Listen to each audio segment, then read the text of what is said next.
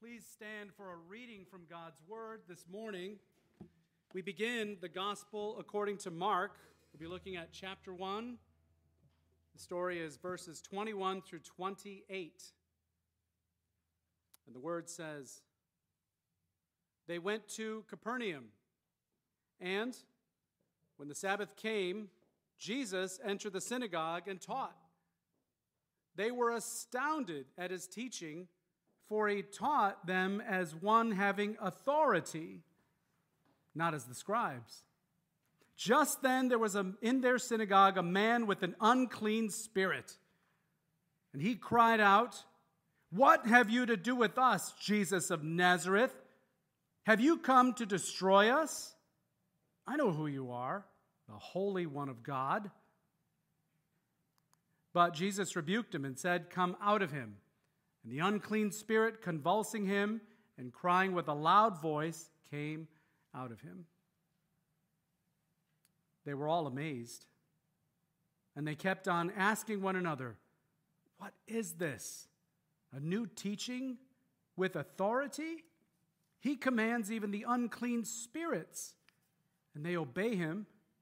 At once, his fame began to spread throughout the surrounding region of Galilee.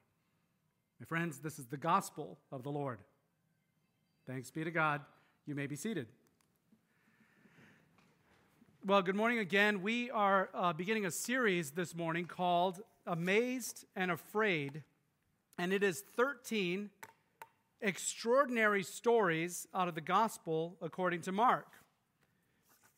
And we are going to see a number of themes that are going to emerge from the scripture. One of them is Jesus' mastery over the super spiritual and the natural world. We're going to experience the cost of discipleship. You decide for yourself is that amazed or afraid? We're also going to look at Jesus as our suffering Messiah. And this series is 13 weeks that carries us all the way up to Easter Sunday, Resurrection Sunday. So if you have anything to hope for right now, you can go, whew, okay, in 13 weeks, it's going to be Easter, it's going to be warmer, we'll be wearing shorts.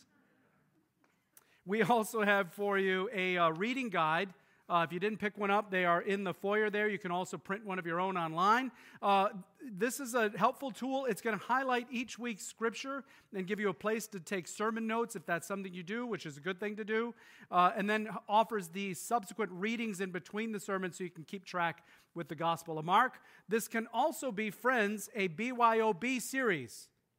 Now get that out of your mind. I mean, bring your own Bible to church. It's just a good habit to have to bring a copy, your copy of God's Word with you as we encounter it. Let me pray, and then I want to dig in deeper into this amazing story that kicks off the Gospel of Mark. Father, thank you. Thank you so much for your presence over your Word. Father, that we can look at these words that were penned thousands of years ago by Mark, presuming he heard them from Peter and assembled them but Holy Spirit, you were there inspiring these words. And as they were hand copied over and over again in those early centuries before printing, again, your hand was over them, preserving them for us, keeping them true. Then to this day, Lord, where the very words we look at are the very words the Holy Spirit is calling us to see, reveal them to our hearts, I pray. Come and give an authority to your word by your Spirit I pray in Jesus' name. Amen. Let's look at this story again in a little more detail. So, this is early on Jesus' ministry. He's just gathered a few of his disciples, and now they're off to Capernaum. They went to Capernaum, and when Sabbath came, this is what you do they entered the synagogue, and Jesus was invited to teach. Now, the synagogue apparently in Capernaum is still there. You can go see it if you want to. It's a place of cultural kind of engagement. So it might be open during the week for people to come and gather, much, much like ours is at a time when, you know, there's not a pandemic. It's a gathering spot for the community to come and exchange love and ideas and just be in community together. But something changes, of course, on the Sabbath day. That's the Lord's day, Saturday for them. And they gathered for the purpose of worshiping God together, again, in community and learning from His Word. Now, it's not quite as structured as you might assume. kind of like we are. I almost think we're a little bit too stiff, right? Because you notice in the scripture that, you know, people are always reacting to things, they're very emotional. We tend to be a little more stiff. But here's the thing in the synagogue that day, Jesus came in and he's a you know, pretty young rabbi. He's got a couple of followers with him. Looks like he knows what he's talking about. Let's, let's invite him up to teach. That's not uncommon. A, ra- a, a, traveling rabbi with a couple of followers that enters into the synagogue would probably get an invitation to come up and preach. If they like what they hear, they would invite him to continue to preach among them. It'd be like, it'd be like having a young uh, covenant pastor come in from a neighboring church, brings a couple of his followers with him, are like, hey, welcome. Yeah, come on in. How about you share a word with us this morning? It's sort of like this weird open mic night thing, right? And so there's Jesus. And he comes in, he's got a couple of his followers with him. Huh, here's a young guy. Looks like he knows what he's doing. Why don't you come up and share a word with us? Go ahead, take the pulpit. Jesus begins to teach. And when he begins to teach, they are amazed. They're amazed at what they hear.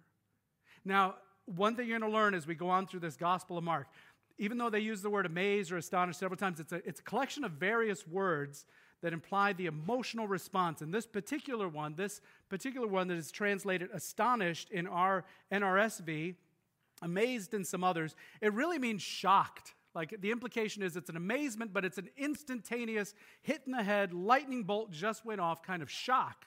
They were amazed and astonished and shocked at what they were hearing because Jesus was teaching them with authority.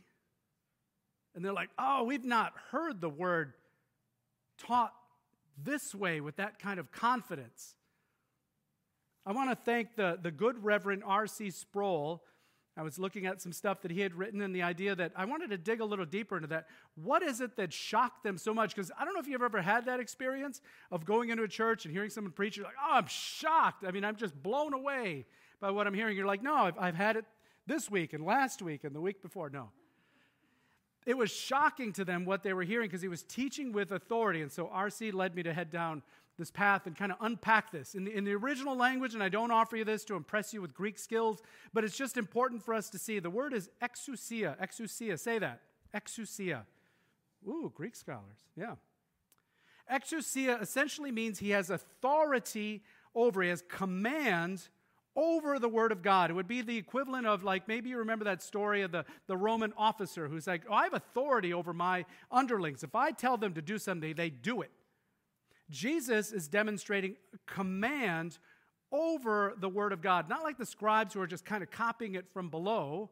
Jesus has command over God's Word. He's instructing it, he's using it like a, a skilled officer. It's obeying him, he's working through it. It's amazing to see. But then I was led a little deeper down the hole, and I don't always advise, it's not always helpful, but I wanted to break the word apart a little bit and see what's in there. And so, exousia is essentially kind of two sort of words put together. Ex, which is a, a, a prefix meaning out of or from, and ousia. And ousia, it arrives from the verb, basic verb of being or to be. Any of you, any of you who have ever studied languages, typically you start with that verb to be or presence or existence. Again, it's just sometimes helpful to look at the word and just see what was going on here. And Jesus was teaching ex ousia. He was teaching from or out of being with, present in God's word. He was teaching as if it was part of him, and he, it. Gets even weirder than that. Ousia is a word later that's translated in the Gospels for inheritance or treasure. Maybe you recall, if you've read that story before, of the prodigal son who goes to his father and he says, Dad, I want my share of the inheritance. I want my treasure. I want my ousia that which belongs to him by birthright and is precious. Jesus is teaching the word as if he belongs to him. but not callously. It's like a treasure, and, he, and he's working through the word. In other words, he owns it, man. He owns the word. And it must be beautiful to hear. We pull back out a little bit, back to the English word. I love just tearing words apart. Besides tennis, one of my favorite habits, tearing words apart. Authority. He was teaching with authority, as if he was the author. You know, it's one thing to hear uh, or read a critique of a book, but it's another thing to hear from the creator, isn't it? You know, you might see like a review of a movie, you're like, oh, I liked it because of this, that, this, that. But it's another thing to hear from the, the writer, the producer, the director. It's like, no, I crafted that. Jesus is teaching with authority. It's inspired as if he knows it so well, as if he's written it himself. Now, in the synagogue, they wouldn't be teaching so much historical, uh, you know, interpretation, like, oh, this word was written back then. It kind of means that they would know all that. They've been schooled in the word the whole time. So it's, you know, you don't have to tell me what it says. We know what it says. Tell me what you think it means. Give me some interpretation. Give me some application. That's what they were hungry for, especially when a young preacher gets up to speak. Jesus is teaching with authority, and you've probably heard him several times in the Gospels, and we hear it again, where he, when he teaches, he says, Ah, now you have heard it said, but I tell you. That's him offering interpretation. And Jesus is teaching with interpretation, and he's doing it perfectly, as if he is the author and the perfecter of God's word. Now, if your mind is starting to blow, that's exactly what they experienced too, because they realized in that moment exactly what is written in the beginning of the Gospel of John that the Word has become flesh and now dwells among them. And they're seeing his glory and the glory of his only Son of the Father, who is full of grace and full of truth. You get it now? Oh my, are you hearing this? We've not heard teaching like this before. Jesus is teaching with authority.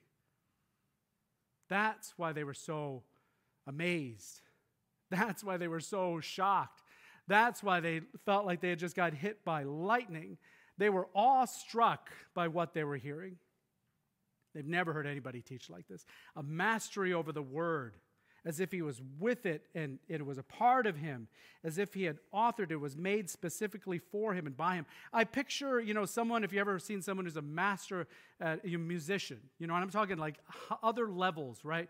maybe classical guitarists or pick your favorite instrument where they, they play it and they just play it and it's like, no, they're not even just playing it, it's just part of them. And it's just like they're one with it. That's what Jesus was doing with God's word. It was brilliant. He was putting on a display they'd never seen before. And it was amazing, astonishing, mind blowing. What was he saying? Oh, I'd love to be there. Like, beam me back to that moment right there. A young Jesus getting started, hearing what he was saying in the synagogue that day. I'd love to hear that. We get a little bit of a clue earlier in the chapter, verse 15, where Jesus said he was going out, and it says he was teaching this The time of waiting is now fulfilled.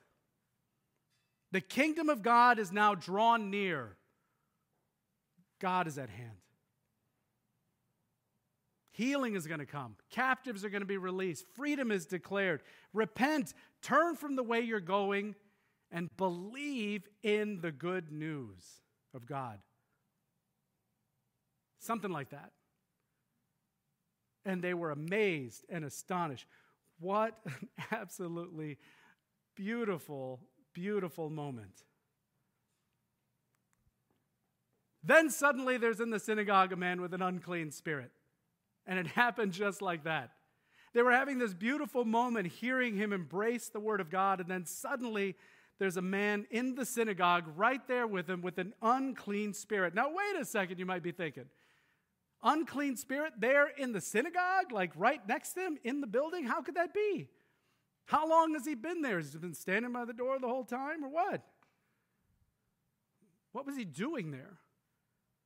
Was he a friend? Was he a regular? Was he a leader? Responding to what was being taught the word of God with such mastery, this unclean spirit was agitated. Was agitated, and it gets angry and it barks out, What have you to do with us, Jesus of Nazareth? Have you come to destroy us? Us? Wait, like there's more than one of you? Yeah. This unclean spirit is representative of unclean spirits that are loose everywhere. I want to dig into what's going on here and what is this unclean spirit because this is something maybe we need to be aware of in this time. There's an us. Let me first offer you a bit of a, uh, a bit of a theological disclaimer, interpretive disclaimer. It's going to sound like that a little bit. I will tell you this most uh, scholars, most commentaries will say that Mark is using unclean and evil spirits, which we're going to talk about later in this series. Wow. That he's using unclean and evil spirits synonymously. They're basically the same. He's just kind of tossing the words around. I, I agree in part, there is a unity between them, there's a similarity, but there's also another view that Mark, having heard these stories from Peter, who was a good Jew and again inspired by the Holy Spirit, was intentional about identifying this particular spirit as unclean, and there's other unclean spirits that come up uh, later in the gospel as well. What do they have in common? Well, all unclean spirits, evil spirits, and demonic spirits are wicked, they're evil. And they also seem to share some ability to inhabit or even influence a person or people. But let me just be clear as we go on. There seems to be a distinct subcategory of these spirits that is known as unclean. Okay? Unclean, if we think back to the Old Testament, and this again, what I think it had the author had in mind, there's an unclean spirit. We know that from the Old Testament, something that is unclean cannot experience fellowship with God or, or the community of faith because of some kind of contamination. Something that is unclean cannot experience fellowship with God or the community of faith because of some kind of contamination, either moral or physical. Now, in the case of the, the guy in the synagogue, as shocking as it is, we can probably rule out physical, okay, because they had an eye out for that. This is why Jesus, part of his ministry, he went around cleansing people all the time of leprosy and things like that because they were unclean. They couldn't go to church. So, this apparently wasn't an outward infection. No one ever, even seemed to notice the guy was there with the unclean spirit until he started to shout out. Now, Old Testament law, in brief, would tell you that one is unclean by what they have consumed, what they've eaten. It's not of God, it's not of God's word. Someone, Old Testament in brief, may be unclean by what they've been in contact with, usually something diseased or dead. Ew. That would make them unclean. Someone may also be unclean because they're immoral, either deviating from God's design sexually or idolatrous. Someone might be unclean. So, what about this man? What do we think is going on here? I don't know. Word doesn't tell me. But what I do know is that he's under the influence of something within him that has kept him from experiencing true fellowship with God and with the community of faith, even though he's there, right there in the synagogue. Something has kept him inside from experiencing the full relationship with God and the, and the experience of rich fellowship with his people, even though he walks among them. But I, I think for us to really understand what an unclean spirit is, it's important for us not to focus on unclean spirits. You don't want to study the word and try to learn about evil. We can learn about unclean spirits best by focusing on what is a clean spirit, what is a right spirit before God, and that would be the Holy Spirit. So if we contrast Holy Spirit and unclean spirit, that gives us maybe a better sense of what it means that it's an unclean spirit. We see the Holy Spirit fills us. We again know that from Scripture. Holy Spirit will fill you, fill you to an abundance, fill you to overflow. Unclean spirits often leave us empty, craving, not satisfied ever. We're always longing, always hungry for more. The Holy Spirit gives us peace. An unclean spirit gives us disruption, a spirit of disruption. It's addicted to the fight, it loves the chaos. It loves anger, it loves conflict. Oh man, we've seen a lot of that this week and this year and this century. Addicted to the fight. But how many of us, even though maybe we weren't at the Capitol this week, love to read the online arguments about it? He said this, she said that, he said this back, and they said this back, and now they're fighting. It's so fun. Unclean spirits love the fight, love chaos. Holy Spirit will convict us, correct us, He'll guide us, but He's often going to do it very specifically. He'll, he'll speak to us very specifically. An unclean spirit condemns wholeheartedly. Let me give you an example of that. Holy Spirit convicts us, corrects us. Unclean spirit condemns us. The Holy Spirit might say something to you like, You know you need to forgive them, that person. You need to forgive them. An unclean spirit would say, Ah, forget them. Holy Spirit will correct you or convict you, specifically saying, hey, you don't need that. Put it down, put it away, turn it off, let it go. Don't go there. Unclean spirit would say, you deserve it. Both when it's a time of wanton pleasure and in guilt. You deserve it. Holy Spirit seeks to bear fruit in our hearts love and joy and peace and patience and kindness and a gentleness and understanding and a self control. An unclean spirit wants to sow anger and bitterness, which is why the word tells us don't let the sun set on your anger. It's like a toehold, a foothold for the enemy. He'll grab you with that one. The Holy Spirit leads us, often gently, sometimes very directly, the Holy Spirit will lead us. An unclean spirit drives us. There's again those cravings, those addictions. We're being pushed in one way by an unclean spirit. Meanwhile, the Holy Spirit is trying to lead us. Lead us. The Holy Spirit is a gift, gift of God, released to us in Christ. An unclean spirit is a curse. It seeps in like, like mold in your house that you didn't realize was there until you look up and you're like, Oh man, what is that? That's gross. Or an infestation because you, you left that crack in the window or that door unchecked. Suddenly they're all over the place, and you realize, ah, it's a curse. The Holy Spirit wants to fill us with love, God's love that's pure and good. Thank you.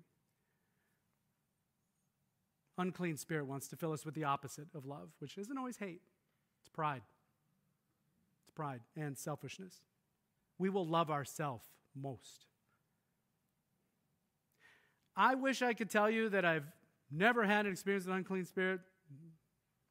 Not having one now, never going to have one again. That's not true. I've, dealt with them. I'm dealing with them, and I will deal with them. It's a constant battle to hold back uncleanliness from my heart. Unclean spirits manifest themselves in bitterness Again, unforgiveness that's left unchecked. Unclean spirits manifest themselves through addictions of all kinds, including alcohol, drugs, gambling, social media, pornography, an addiction to self hate. Unclean spirits manifest themselves in a judgmental spirit, a critical spirit, that disguises itself as wisdom or even compassion. We just think wrong of everybody, and we're right signs that we may be harboring an unclean spirit. And again, these are not always outward. You might be able to put on a fresh face outside. Signs that we may be harboring an unclean, harboring an unclean spirit as though we're easily agitated, ready to fight, cursing, coarse language. That's a big one around here. Even with kids. a critical spirit. We look at everything and everyone and think, if you only did it my way, everything would be all right. Signs that we may be harboring an outward, uh, an, an inward unclean spirit is when we try to read the Word of God, we suddenly get very sleepy.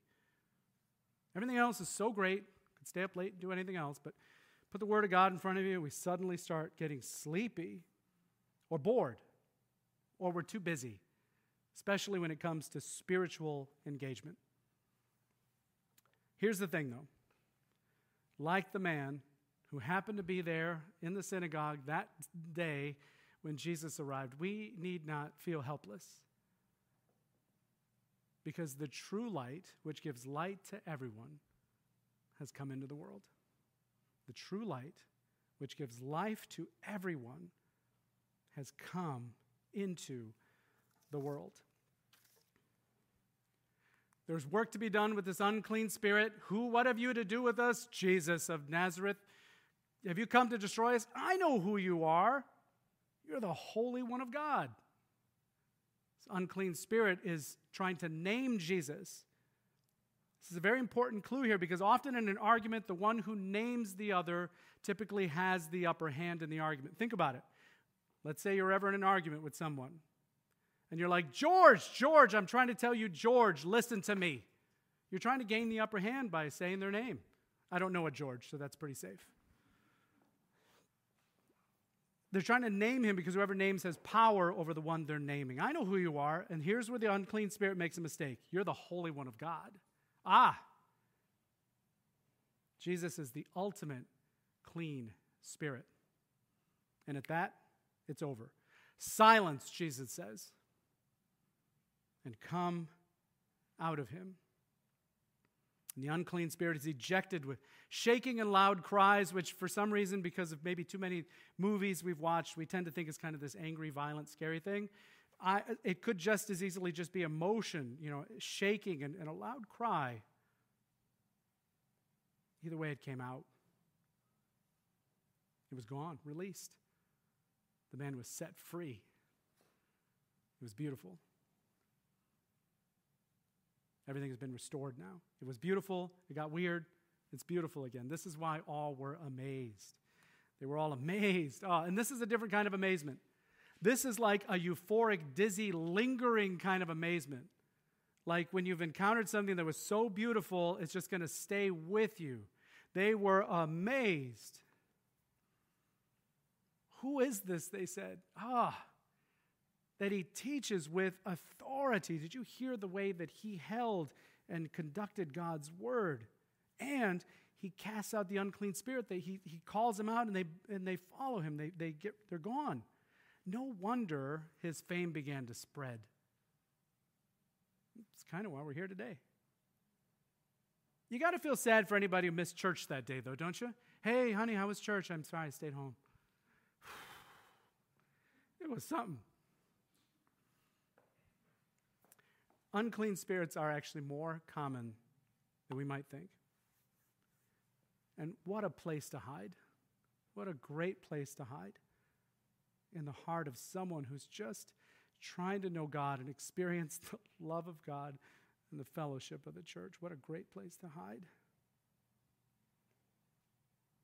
unclean spirits can enter into our hearts by choices that we make. Unrepented sin, secret sin, things that we leave unchecked. As I mentioned, unforgiveness, unforgiveness that we justify even.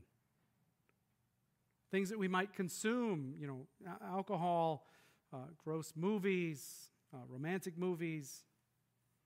The news. News. I, I don't used to work in news, watch the news now it's just the endless cycle of the same same sequence with opinion and opinion and opinion and opinion. No wonder, and, and any channel, no wonder you get so wrapped up in it. Music, oh, social media, that can easily open a door. Here, here's a pretty safe one. I, I, for a while, was really enjoying nature clips, you know, like animals, lions, you know, kind of what it's like when, you know, uh, army ants invade this thing or whatever. And I was really enjoying these short little video clips. But I noticed that over the time, you know, the algorithm of whatever they feed you on the video clips that they were, they were featuring for me got a little darker, got a little harder, got a little more combative. Suddenly it was, you know, lions and gazelles and and, but the content was getting more gross, where it was, it was violent.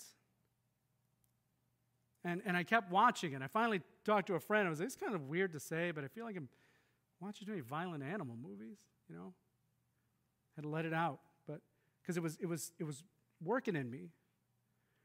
Unclean spirits can also enter in by choices that are made onto us, onto us, even passively. Abuse, which is just a, a really gross laying on of hands. I'm sorry. Neglect, maybe a feeling of being unloved or, or unappreciated exposure to things that you didn't you weren't trying to i had a friend uh, it wasn't a friend at the time i didn't actually know him that well he's a leader at the church um, venerable guy, older guy, but was an angry guy. Everybody knew it. And one day, um, early in my ministry with him, he yelled at somebody after service so bad that they were in tears. And I thought, we can't do this. So I called him in my office that afternoon. and he talked to. I know you've been around a long time. We don't act like this. This is not how we do fellowship here. And he owned it and he confessed it, saying, anger has always been on me. And it went back to his childhood. It's what his dad had modeled. And he had carried it all the way through. And he confessed it out. We prayed over it. It was a cleansing prayer. And he was changed. Not perfectly, for sure. But today, I could introduce you to him, and I'd love to. He's the kindest, gentlest guy I know. Wisdom, and he's still a leader at the church. See, an unclean spirit doesn't mean you're bad. Doesn't mean you've done anything wrong necessarily. You got to remember always there is no condemnation for those who are in Christ Jesus. God loves you, and He sent His Son to set us free. So, how do we get rid of? How do we vacate? How do we cleanse ourselves from these unclean spirits? Well, you remember the argument? I know who you are, trying to gain the upper hand. Naming things gives power over them. One of the ways that we do this is confession.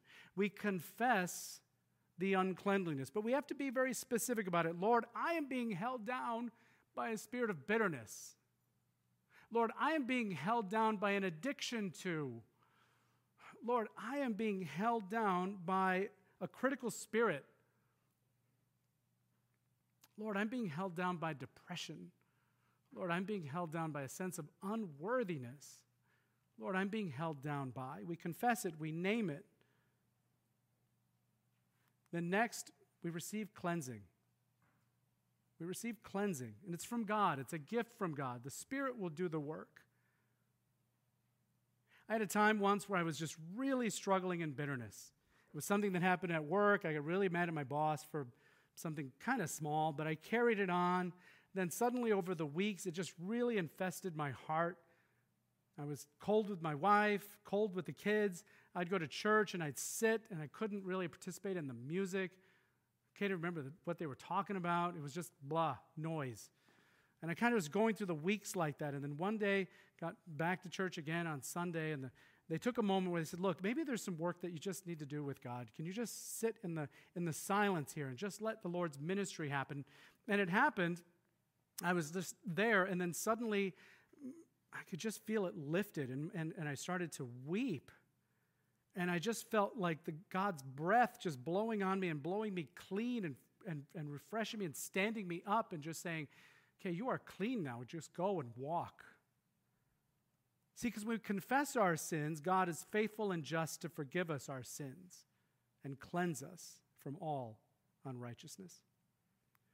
Third, then, we commit ourselves to Christ and His Word You've got to fill the space where the unclean spirit was with that which is clean, which is God's holy, holy word. You get it?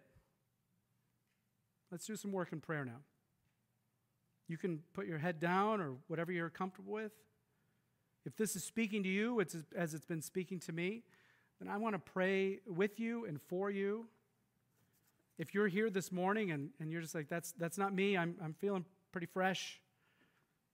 Maybe you know someone that you want to pray for, someone that you know has been just holding on to an unclean spirit, or worse, it's been holding on to them. As Jesus said, silence. Silence.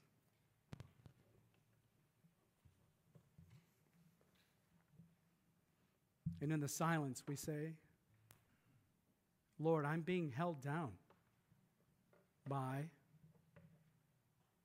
bitterness. I'm being held down by addiction. I'm being held down by lust. I'm being held down by a critical spirit. I'm being held down by anxiety. Being held down by pride. Lord, I'm being held down by.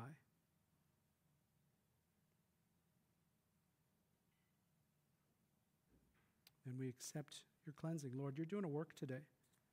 You're cleaning hearts.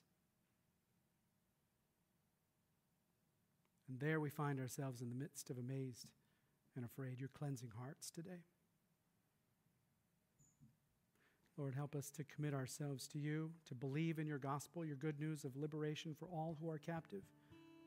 Set us free, we pray right now in Jesus' name. We commit ourselves to you fresh today, to the teaching of your word with authority. Come and reshape our hearts, fill in those spaces, seal up those doors and windows that we've left open, we pray. The word tells us when we confess our sins to God, he'll, He's faithful, He'll forgive us, He'll clean us. And we worship now. Why? Because whoever the Son has set free is free indeed.